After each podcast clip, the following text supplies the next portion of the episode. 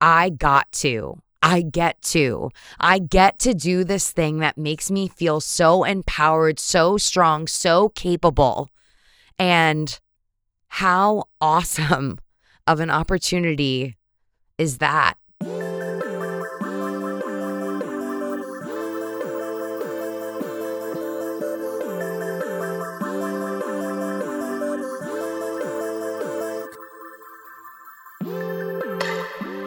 Hey everyone, Emily Abadi here.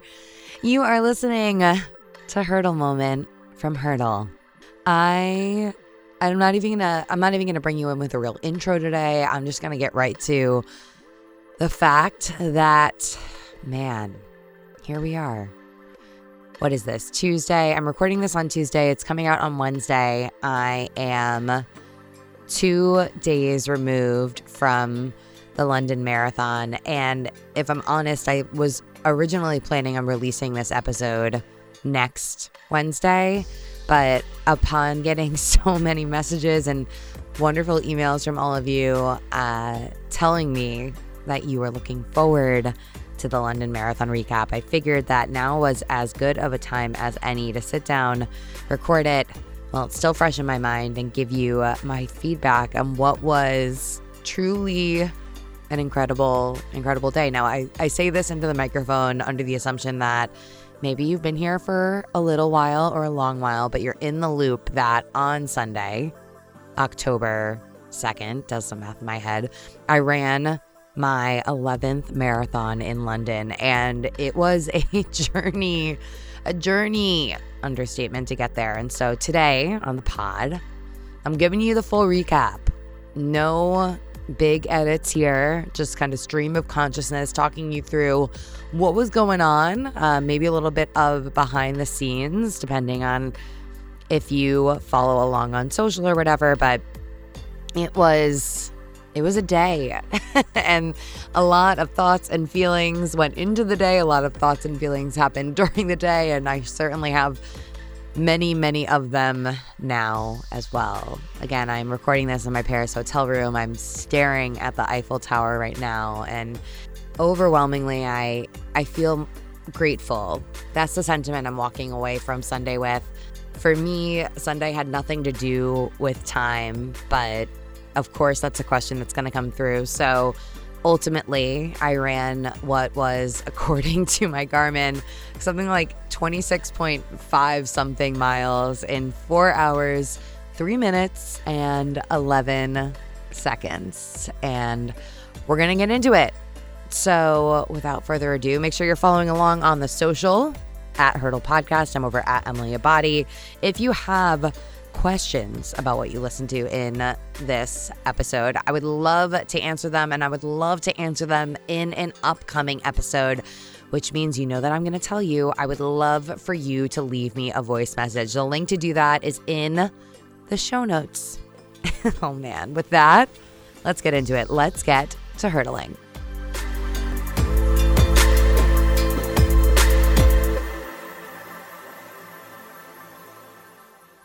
It has been a year and a half about since I first signed up for the London Marathon. I registered for the twenty twenty-one London Marathon, I believe in March of twenty twenty-one, and I trained for it. I'm going to link in the show notes kind of the journey that happened throughout last year, but the spoiler here is that I trained for this marathon. I developed some sort of strain. We think it was my psoas, and ultimately had to withdraw from London last year. And so going in to this training cycle, kind of like my redemption moment in twenty twenty-two, I was so excited simply for the opportunity to show up. And so I registered for the twenty twenty-two London Marathon, I think in April of this year, and I started training. And This training cycle was different than some of my previous training cycles for many reasons. First of all, I went into this training cycle knowing that my main priority was simply to run the marathon and to do it without injury. I believe that I was so impacted by having to withdraw last year that I was so focused on taking care of myself and actually getting to show up to the start in twenty twenty-two. And so this year, I went to weekly physical therapy, something that I didn't take lightly. Not only am I responsibility to show up for physical therapy and to go home and do the homework that so often goes hand in hand with such of an undertaking, but also the financial commitment. I put a lot of energy and a lot of thought into that. So there was that. I also made the conscious decision to work with a run coach. I think and I know that a lot of us runners, and I say that speaking to you, knowing that you may be one as well, we lean into the opportunity to work with a run coach for many different reasons. I have worked with a coach in the past because my goal was simply to run fast and to run faster than I had before. And this year I decided to work with my run coach. Her name is Rebecca Stowe. I will link to an episode I did with her in the show notes as well. I decided to work with Stowe because I wanted help and guidance, knowing that my schedule was a bit crazy and I didn't want to put the extra brain work into figuring out how to navigate marathon training when life already felt a little bit difficult to navigate on its own. So those were the two, let's say, experts that I had in my toolbox going into the marathon. Now that you know that, let's talk about the weeks leading up to the marathon. I started this training cycle with a little bit of plantar fasciitis. I would say about a few weeks of P T later, the exercises that I received from my P T, Luke, who was also recently on the pod, uh, in combination with the the therapy that he was helping me with, both of those things alleviated that plantar fasciitis pain. So I was able to really get into a groove with my training, focus in on the work that my run coach had me do, and dial in there.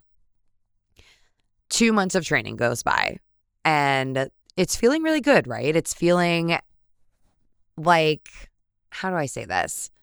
I don't want to say that it felt effortless, because God knows that if you run in the Northeast and you run in New York City, that you know summer running is really freaking hard, but I felt very capable and almost more capable than I even expected.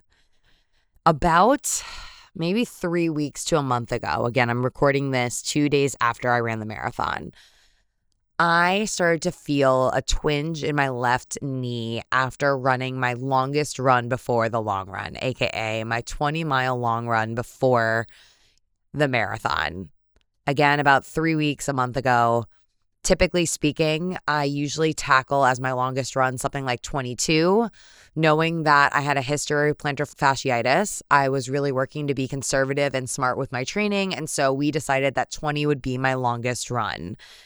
If you're listening to this and you're like, oh my gosh, should I be running twenty-two? Should I be running twenty? I would advise you to consult one-on-one with someone who can talk to and speak to your situation. But with that said, this is just kind of what worked for me this time around. So after that long run, I dealt with some pain in my knee and I went to P T, and through some hands-on work and talking a lot through what I was experiencing, Luke told me that he was pretty sure I was navigating some tendonitis uh, related to the I T band. We start to incorporate different exercises in my routine to work on strengthening both my hips, my glutes, all the things that could be creating this wonkiness.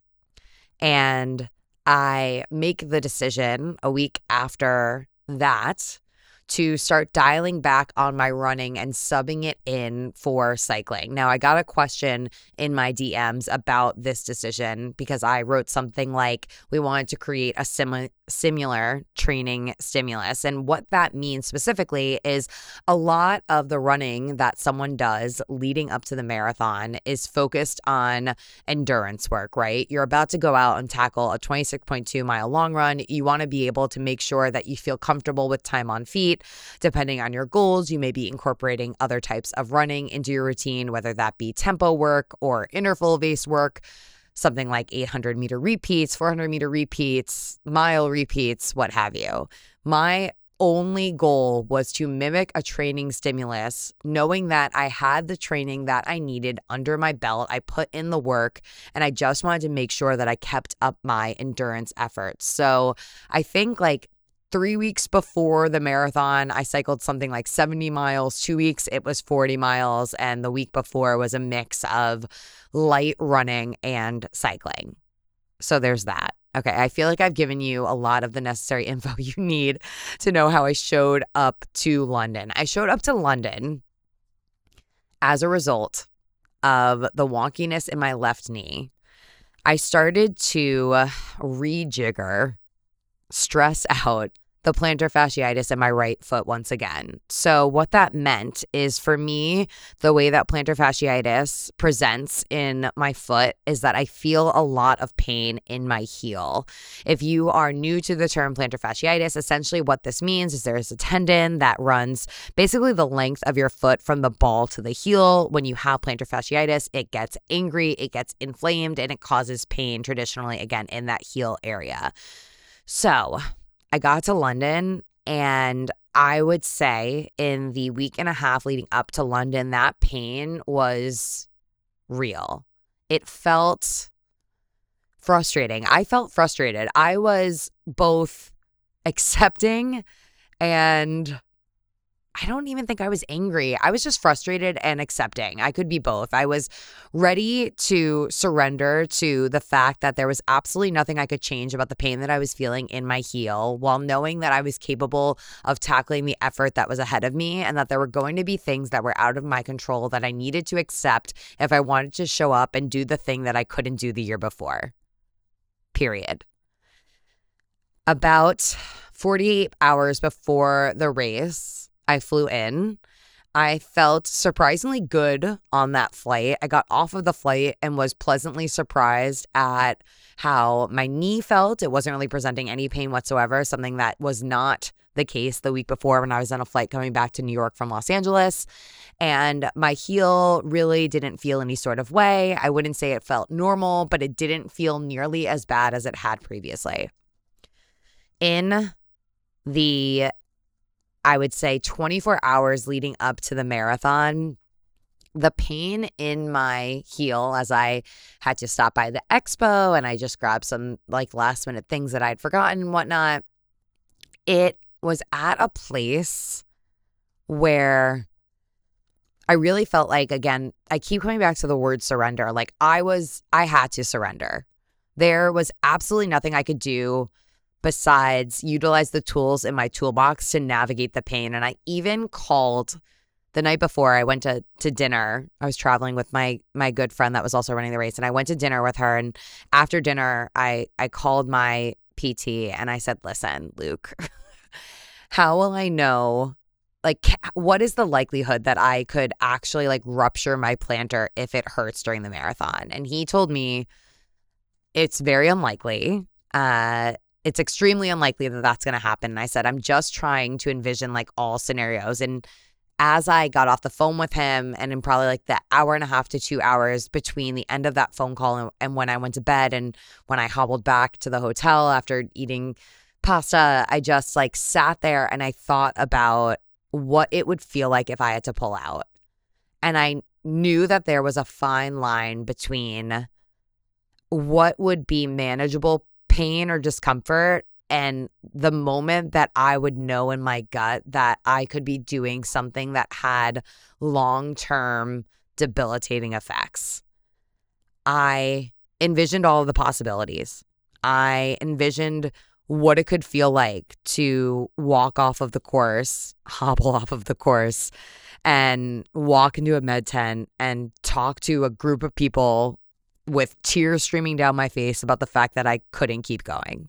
And I thought about what it could feel like to maybe be in pain, but also know that like the pain was manageable and that I could finish. And I thought about what it might feel like in the miraculous situation that the pain was gone when I would wake up in the morning and it would just be excellent.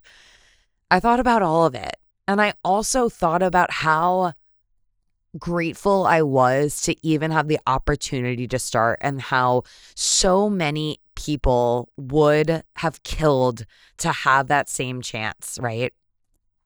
And I think what's important to stress here is that you can be both grateful and frustrated. You can feel both thankful and angry. You can feel both, right?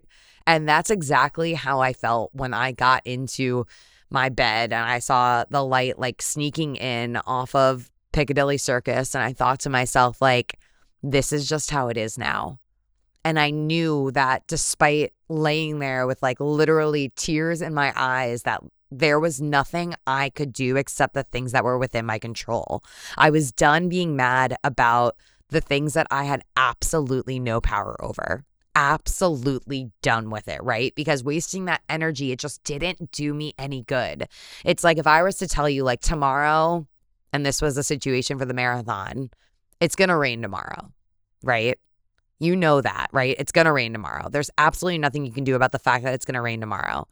So what do you have the chance to do in that moment? You can accept that it's going to rain tomorrow and envision how you want to feel if it's going to rain tomorrow, and think about the things that are within your power to do. Or you can sit there and you can be angry and you can decide that you're just going to sulk in the fact that it's going to rain tomorrow. And I wasn't going to do that anymore. And so that was it. I woke up on Sunday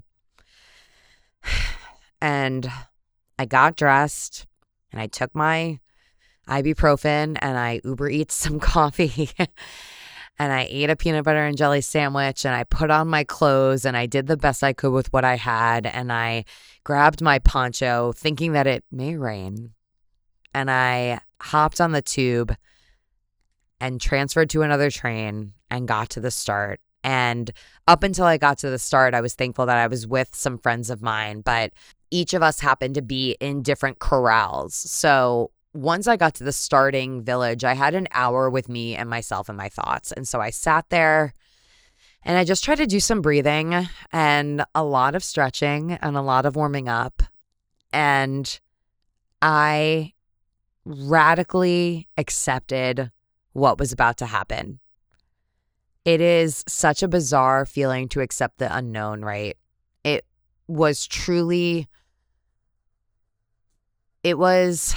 I'm trying to put this into words because I don't know if I still, I think I'm still trying to comprehend the growth that occurred for me, not only the morning before I crossed the starting line, but over the course of the race, because the growth that happened for me was truly something that I don't think, how I responded to the situation, it was something that I wasn't capable of a few years ago.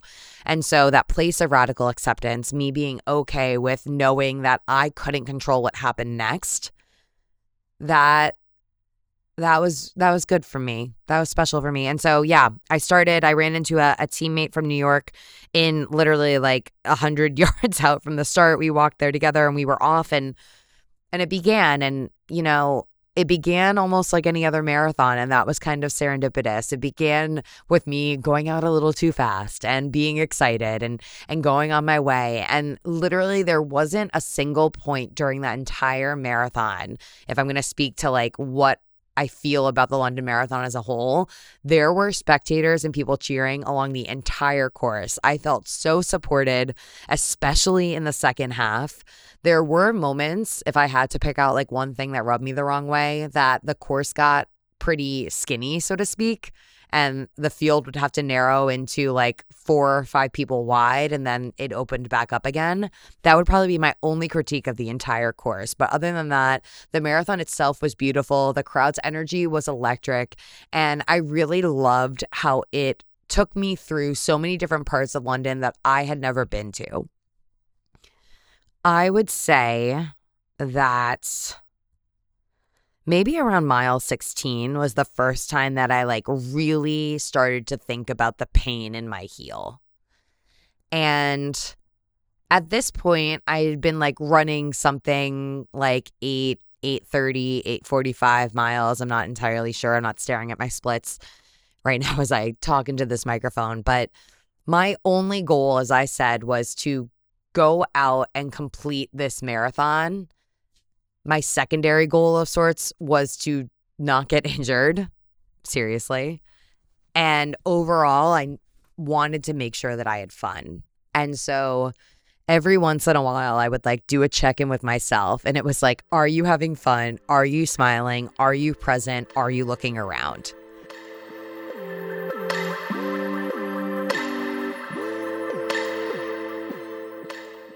Taking a break from today's episode to talk to you about my sponsors. First up, let's talk about Open. Open is a digital mindfulness platform combining breathwork, meditation, and movement.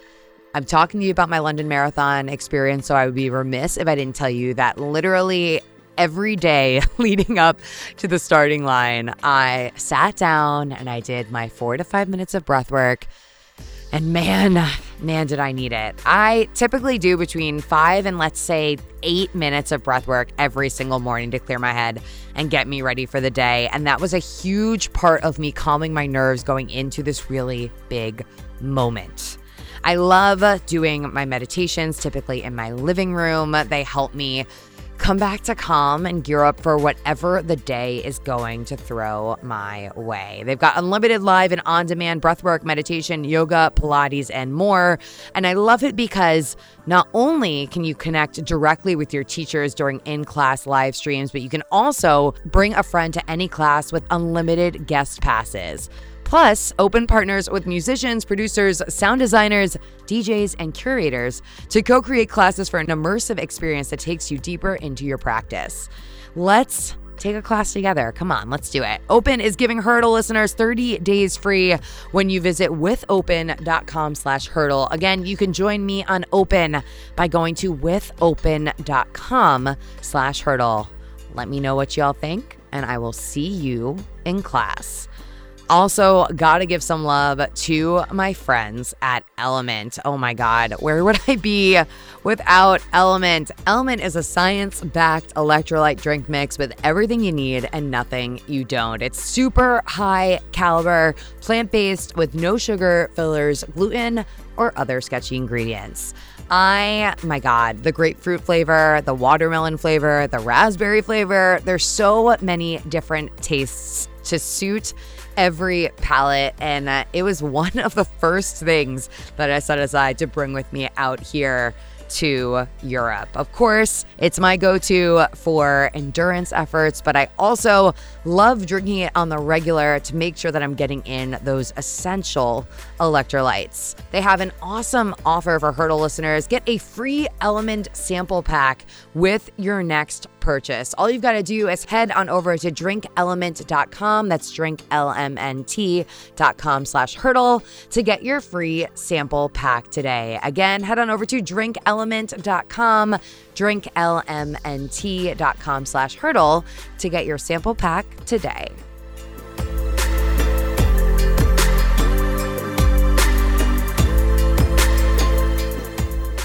And I noticed that so many times when I would go to do that gut check with myself, I was literally running and smiling, and I laughed thinking about Kipchoge and how he's so known for that, right? And like, no wonder why he looks like he's having such a good time, because he genuinely is, and he's like exhibiting that to the crowd. And I felt like I was doing that as well. Like, I mean, let's not compare myself to Kipchoge here, but just looking around and truly being happy with the fact that like I was so aware, like I was so aware of my surroundings, and I high-fived a zillion small children, and I like randomly took candy from strangers. Yeah, saying that out loud makes me feel some kind of way, but gummies and small chocolates and the water and yeah, everything, right? And again, sixteen comes and the pain starts to hit. And when the pain starts to hit, it's familiar. It's something that I know that I have run through before and can run through again.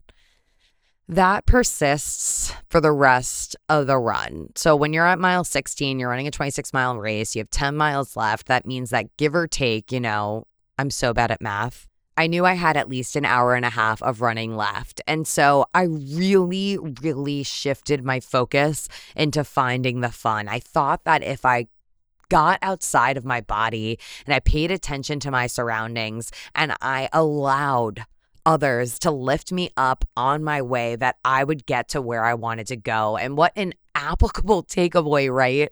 What an applicable takeaway it is to allow others to help you when you need help. I know I'm not the only person that struggles with that, right? I know that I'm not the only person who wants to be able to take care of things for themselves. But in this moment, it was such an important reminder for me to allow other people to show up for me. I needed them, period. Somewhere around this point in time during the marathon, I spot my good friend that I'm traveling with like up ahead of me. I get a burst of energy. I sprint up to catch her. It's so good to see her.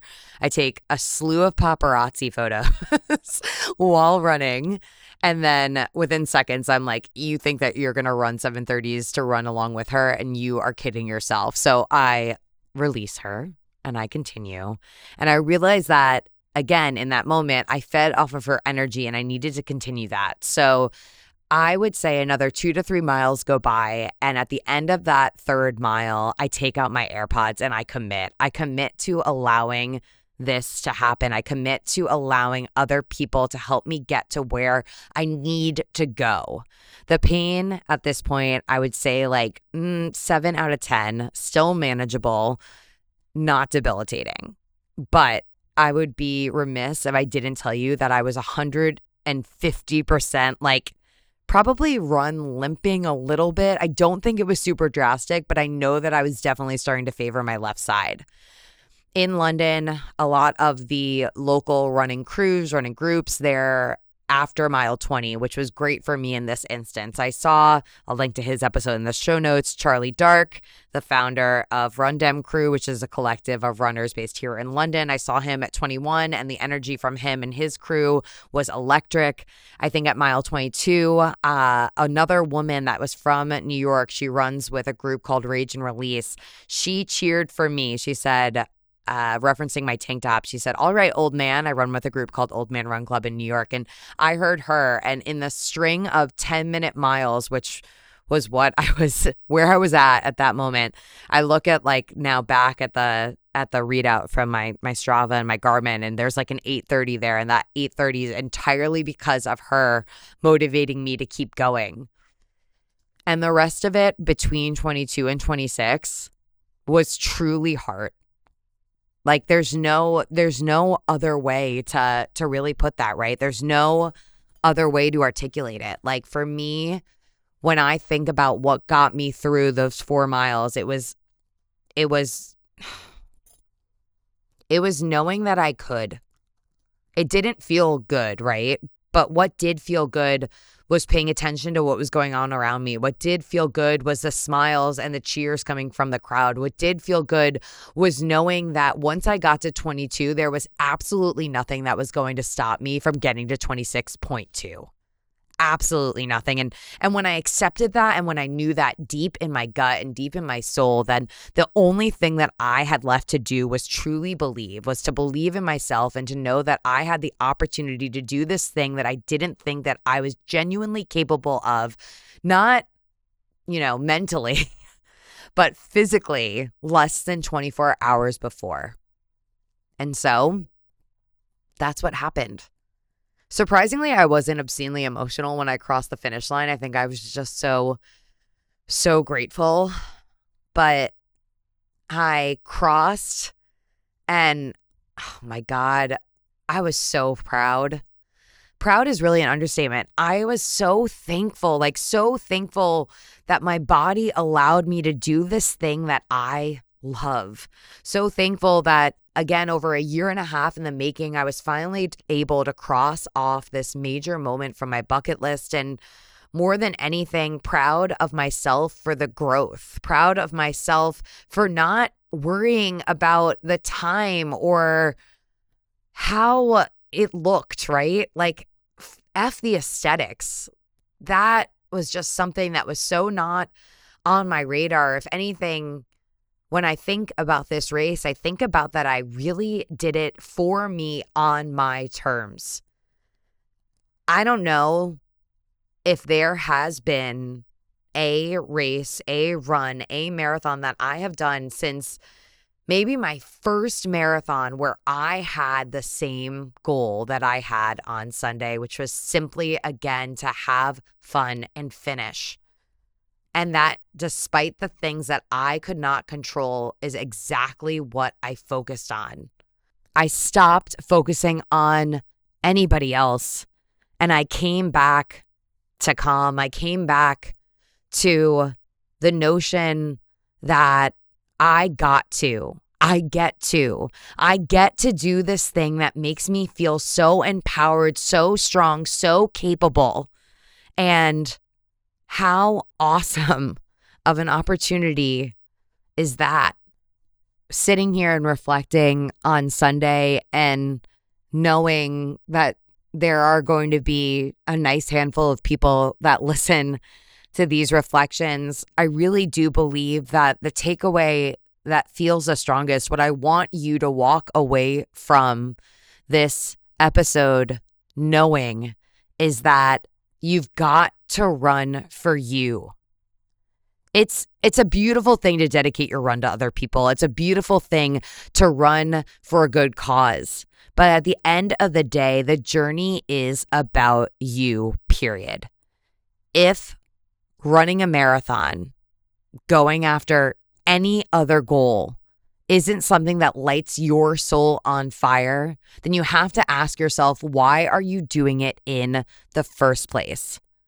I showed up on Sunday despite the pain, despite my doubts, despite the unknown, because I knew how important it was to me. And I went out there on Sunday and I did the thing that makes me feel like me because it felt right. But when we do things because of others or social media or external pressures and we seek that external validation, it's not going to feel the same. And so I leave this recap. Well, I know I need to tell you how I'm doing right now after the after the fact, but before we kind of get into that, I leave uh, I leave this recap with a lot of gratitude and a resounding perspective that I can do hard things and that there is so much beauty in letting go of the unknown and believing in the potential of possibility while also being realistic. I'm never going to tell you to be like obscenely positive just to be positive. Again, I went to bed crying on Saturday night. But I woke up on Sunday ready with my whole heart to accept whatever was going to happen next. And so whatever your big goal is, your big, scary, hairy, audacious goal, I encourage you to approach it with heart, to approach it with determination, to approach it with grit, and know that you have to be your own biggest hype man. You have to believe in you to go after the things that you want, to show up with your whole heart. And that's exactly what I did on Sunday. I gave it every little bit of myself because I am worth that. And so are you. How am I doing right now? I'm okay. I'm, uh, again, in Paris. I'm kind of limping around. And I have a date with my P T next week. I feel tight, but nothing that some stretching hasn't been helping with. I've been using all of my recovery tools. I traveled with a pair of Norma Tech Go. I've got a small Hyper Ice Go with me. I've got a bunch of muscle sprays. I went and got a leg massage yesterday. So I'm doing the best I can with what I have, just like I did before I showed up to the starting line. And I'm okay. Am I thinking about running anytime soon? Absolutely not. But I am looking forward to trying out some new stuff once I get home and, and really focusing on, on what feels good. Starting with, though, now, which means that I've got a bottle of red wine I'm staring at and uh, some exploring to do. Thank you. I can't say that enough. Thank you, all of you, every single person that's listened to this up until this point and that has supported me on this journey. I cannot imagine at this point now uh, doing all of this without the opportunity to to interact with all of you. So I'm grateful for that. And I hope that me sharing my story and getting vulnerable about what I've went through and what I will continue to go through helps you as you conquer the hurdles that are going to show up for you inevitably. Uh, again, questions, comments, concerns, thoughts. I want to hear them, and I'd love for you to leave me a listener question, leave me a voice message. The link to that is in the show notes. And I know, let me just say this now, what's next? I don't have an answer for you. Can we just focus on the present? Let's focus on the present. At Emily Abadi, at Hurdle Podcast. Another hurdle conquered. Catch you guys next time.